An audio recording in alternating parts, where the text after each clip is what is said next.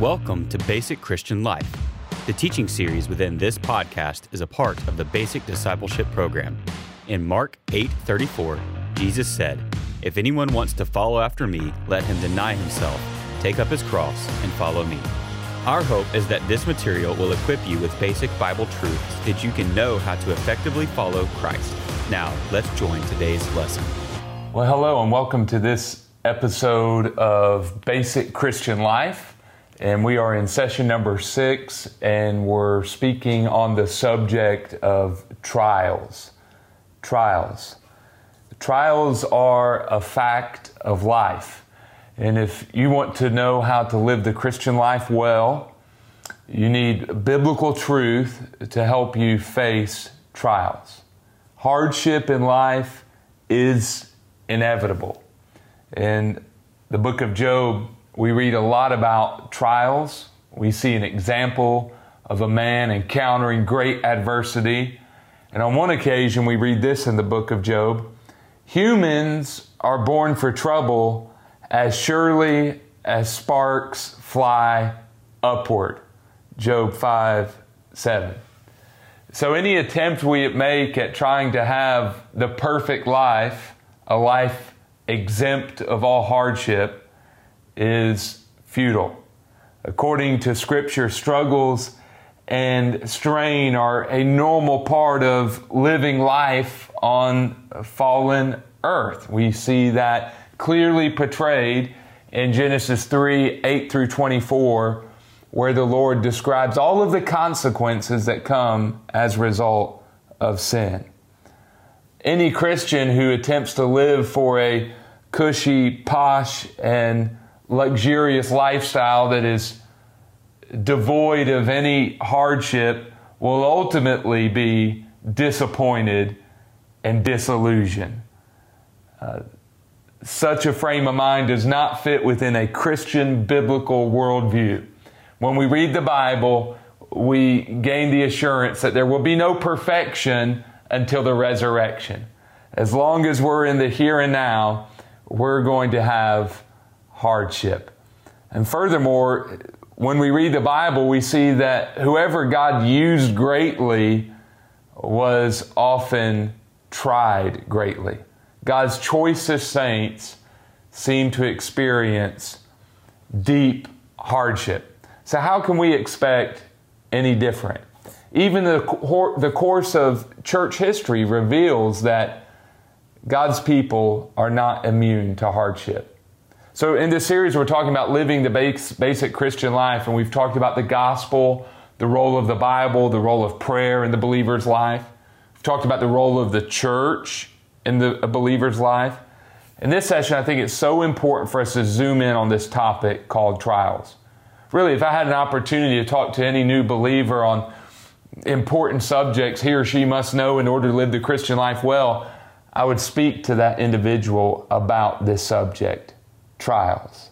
So I want us to study topically or systematically throughout Scripture and look at what I would call uh, two important concepts related to this topic.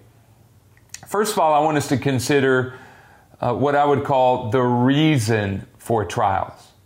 When we study the Bible, we see that the Lord allows trials into our lives for different reasons. Uh, first of all, we believe that trials can bring glory to God. God gets great praise and great pleasure when He sees His children clinging to Him in worship as they face hardship in this imperfect world. Now, He doesn't induce hardship in order to somehow, in a sick and twisted ways, get praise. No, the Lord knows we are in an imperfect world, a fallen society, and we will, by default, run into some tough stuff. In the midst of that, He gets great glory. He gets great pleasure out of seeing us worship Him, praise Him, and honor Him in the midst of the storm. Now, consider the case of Job, and you'll see that this is true. His trials were initiated by Satan. No one, James tells us, when he's tempted, should say, I'm tempted of God, for God tempts no man. Satan initiated the temptation and said to the Lord, Job 1 8, Have you considered my servant Job? No one on else No one else on earth is like him, a man of perfect integrity who fears God and turns away from evil. The Lord said this to Satan, and then Satan answered the Lord, Does Job fear God for nothing? Haven't you placed a hedge around him, his household, and everything he owns? You have blessed the work of his hands, and his possessions have increased in the land. But stretch out your hand and strike him, everything and everything he owns, and he will surely curse you to your face. Do you see what's at stake in Job's trial? The glory of God. Satan often wants to use the hardships, the trials of life to get our eyes off of Jehovah and to get our eyes on our struggles. Uh, Satan knows that hardship is a way to rob God of his glory. And so many times, get this, behind the scenes, in the spiritual realm, Ephesians 6, there is an invisible war. We see it in Genesis chapter 3. Satan wants to rob God of his glory. We see it in Isaiah chapter 14 also.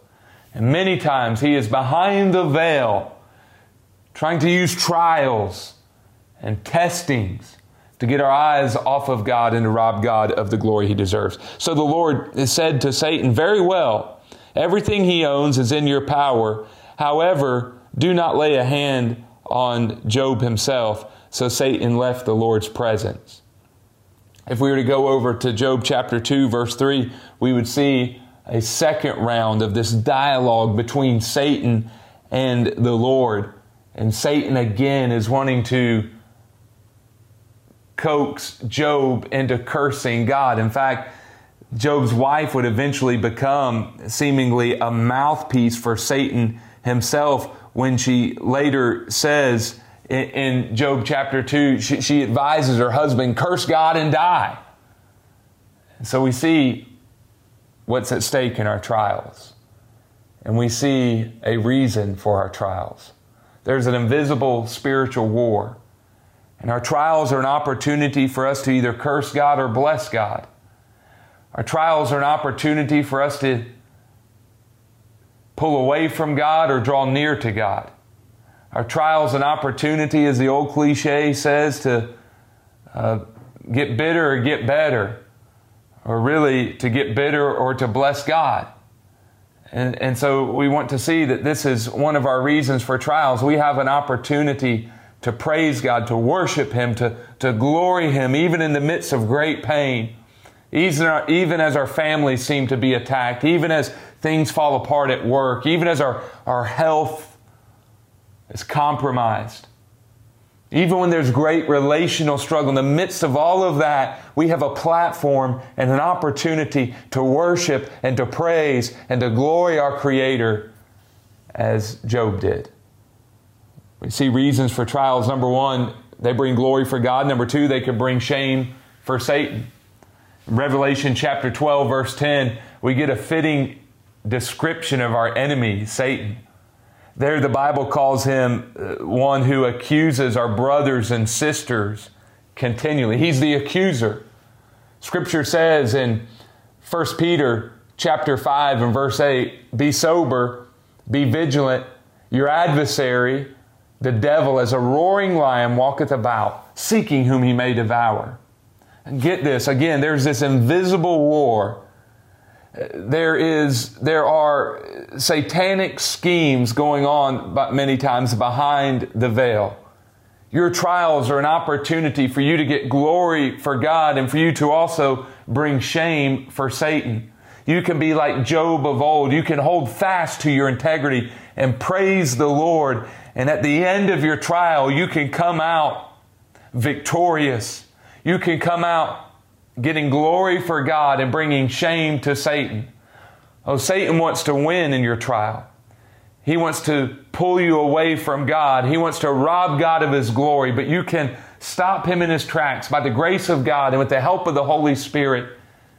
And you can give witness that God's grace is truly amazing and that He can bring you through and that He can refine you and that He can get glory through your trials and bring shame for Satan.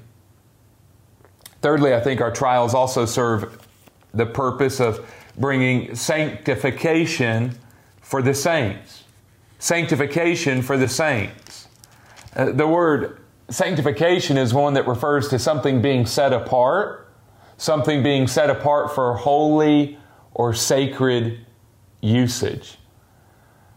And so the idea of sanctification in a believer's life is us is one becoming progressively more and more like Jesus. Gradually being set apart more for the Lord's usage.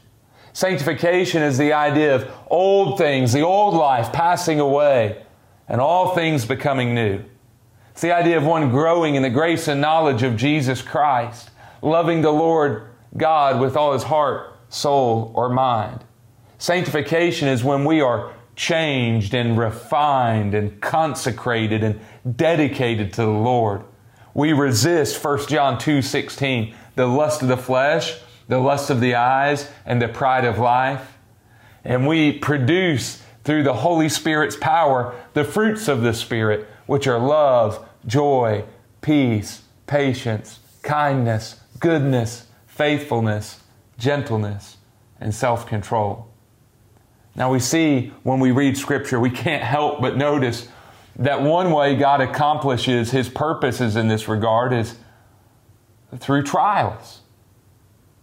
Uh, scripture is abundantly clear.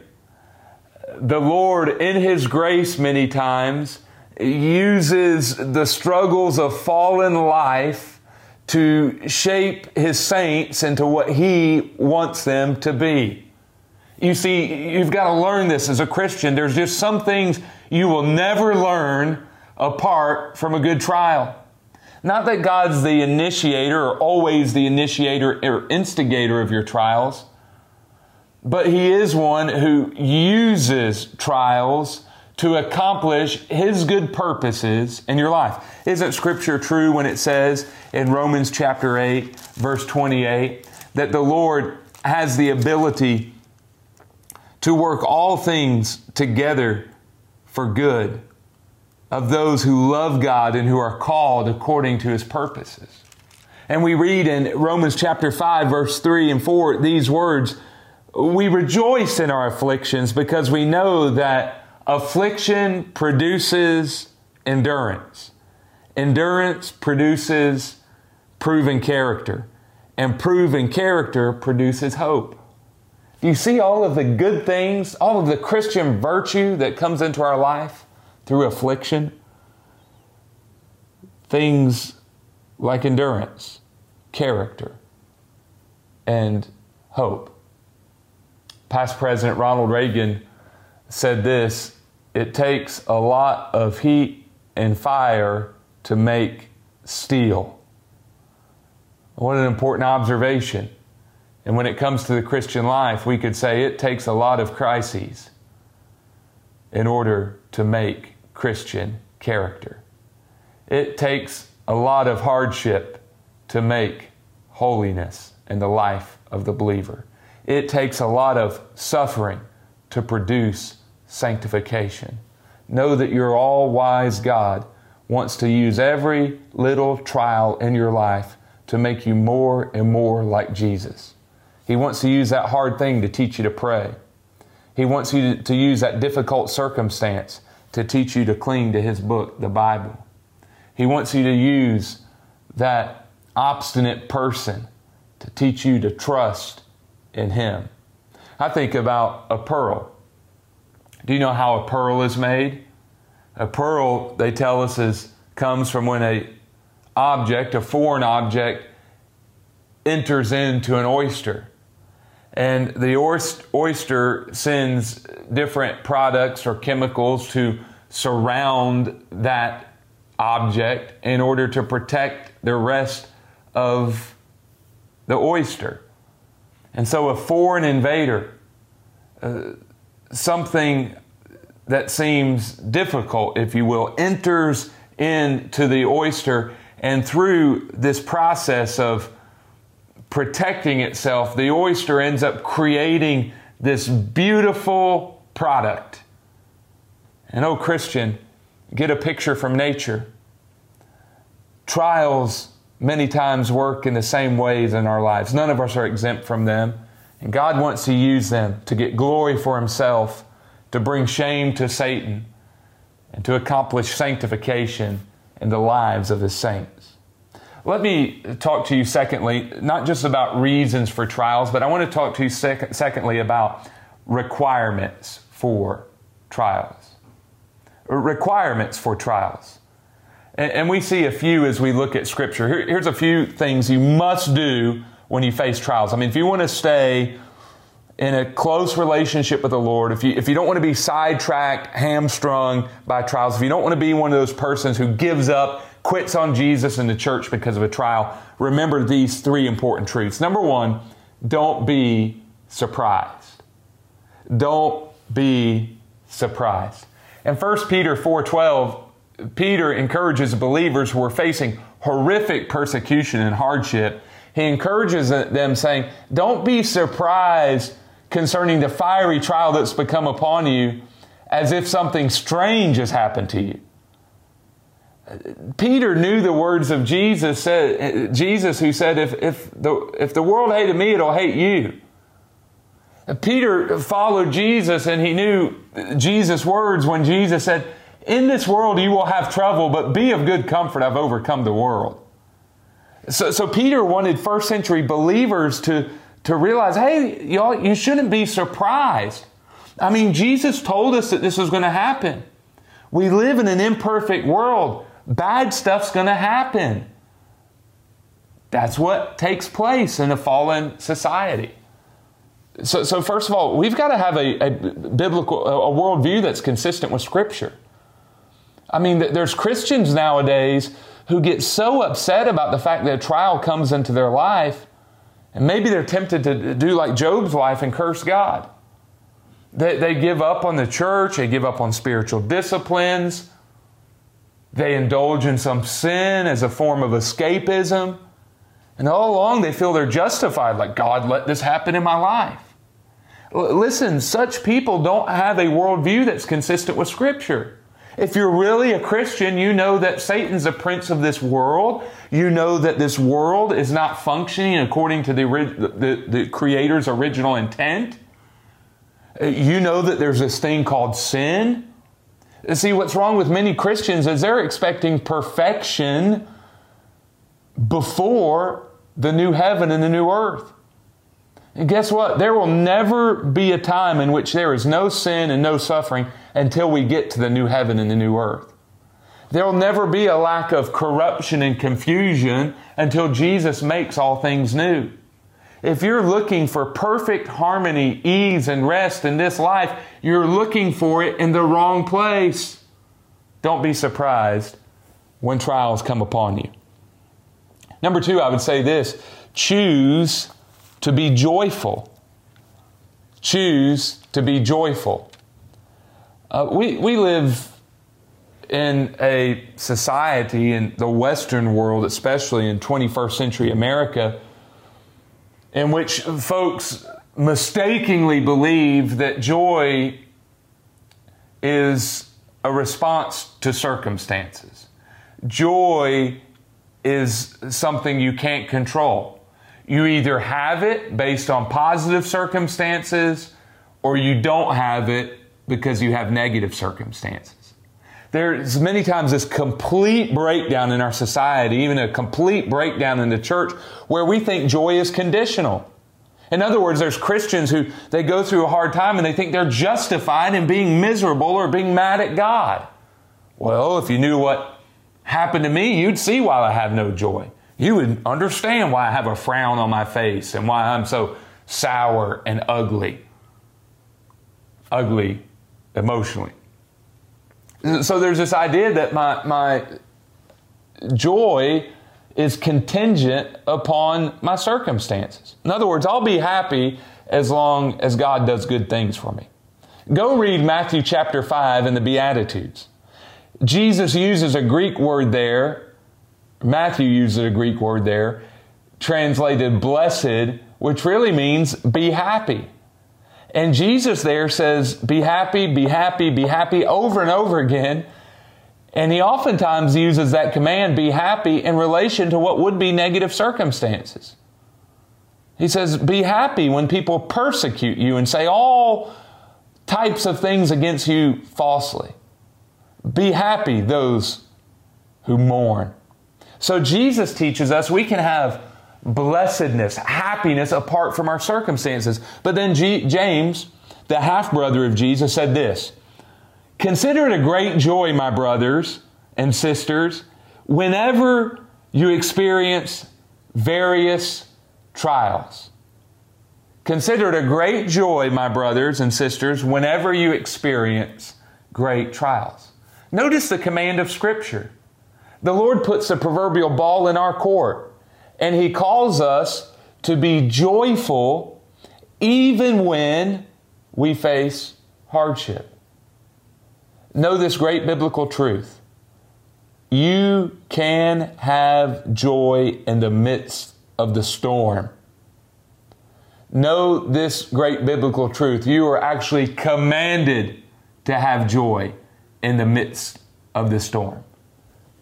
You say, Patrick, well, I, I, I don't have the ability to do that. I, I've got this hard thing going on. I've got this difficult person in my life. You don't understand how I feel. Now, now, I'll level with you. I know it's difficult to have joy in the storm. I've been there. I've been there with anger and anxiety and frustration and bitterness and hurt and disappointment. But through all those things, the, the Lord's had to teach me that joy is something I can experience in the midst of the storm. And the Lord's had to teach me that joy doesn't come from my experiences, Joy comes from the Holy Spirit. You see, joy indeed, Galatians teaches us, Galatians 5 22, joy is a fruit of the Spirit. For the fruit of the Spirit is love, joy. So, through our relationship with God and the Holy Spirit, somehow in the midst of great trials, if our priorities are right, if our thinking is correct, biblically speaking, if our hearts are in the right place and we're worshiping the Lord as we ought, even though the trials may pull at us, even though the stress and the strain may seem to tear us apart, guess what? We can still have the joy of Jesus in the midst of the storm. Because for Christians, we're living by the Spirit. The greatest happiness in life comes not by what we have, it comes by who has us. It comes not from our experiences, but from the eternal life within us. And Nehemiah chapter 8, verse 10 teaches us that the joy of the Lord can be our strength. So forget this unbiblical thinking that has infiltrated the church. You can have joy even when you don't have your best life now. The Holy Spirit can give it to you. And you can be like saints of old. You can be like martyrs who went to the stake joyful to suffer on an account of Jesus. So, requirements for trials number one, don't be surprised. Number two, choose to be joyful. Number three, I would say this remember Jesus. Remember Jesus. Hebrews chapter 4, uh, verses 15 through 16 gives us some great instruction here. It tells us, speaking of Jesus, we do not have a high priest who is unable to sympathize with our weaknesses, but one who has been tempted in every way as we are, yet without sin. So notice, Jesus didn't sin, but he suffered. We read in Matthew 4 of him suffering in the wilderness as he was tempted by Satan. And angels, Matthew 4 11, came to minister to him. We read in Matthew chapter 23 of the way in which he agonized in the garden on our behalf, praying. And he had, as it were, sweat coming out, as it were, like drops of blood. We see him being ridiculed. We see him being betrayed. We see him being beaten. So the Bible holds up Jesus as an example, first of all. If you call yourself a Christian, realize this your leader, your Savior suffered. So keep your eyes on Him, and when you're tempted to give in to dismay, realize Jesus suffered. So I can't really expect to be exempt. Like him, I have a human body. He was 100% God, 100% man, but he had a human body and he lived in fallen society. And so uh, just settle it. You're going to face resistance as he did. And I would dare say, you're not going to face the same type of resistance he did. Most of us are not going to suffer at the level Jesus suffered. So that always helps me. When I start to have a pity party, I just think about Jesus. Wow, I'll never suffer like he did. But then scripture says, Therefore, let us approach the throne of grace with boldness so that we may receive mercy and find grace to help in time of need. So remember Jesus, He's your example, but He's also an enabler. An enabler, an enabler in a good sense. He's an empowerer. So you think about him, you remember him and, and, his example, and that helps you think, okay, I don't have it so bad. Jesus went through worse than this, but then you also remember him and you worship him, and in doing so, a supernatural thing happens in your heart where Jesus pours out mercy and grace, Hebrews 4:16, within your soul to help you. So I, I, went through a trial on occasion where it just seemed so severe. And honestly thought I, I wouldn't survive the trial. I didn't think there was any way I was going to come out of it. I told my wife, I don't see myself ever escaping this trial. It's overwhelming me. And she encouraged me, yes, honey, you can come through it. But I got to this place in my spiritual journey where I had to really do what this verse says here throw myself upon the mercy of the Lord, seek grace and help from Jesus. Now, I discovered in the midst of that, there was no seven step program that could help me. There was no advice from a counselor that could really assist me. I needed nothing other than a spiritual work of God in my soul and mind to give me the right perspective and to give me the power I need. And I discovered in the midst of a trial, things didn't get better, but my soul got better. The Lord, by remembering Jesus, the Lord poured out mercy and grace to help me in time of need. And He can do the same for you, friend. So remember some requirements for trials. Don't be surprised. Choose to be joyful and remember Jesus. Thank you for joining us today for our lesson on basic Christian life. Stay current with other episodes by subscribing to our podcast or visit us online at basicdiscipleship.net. If you have any questions about the materials presented in this lesson, or if you would like to give feedback, email us at info at basicdiscipleship.net. Thanks for listening.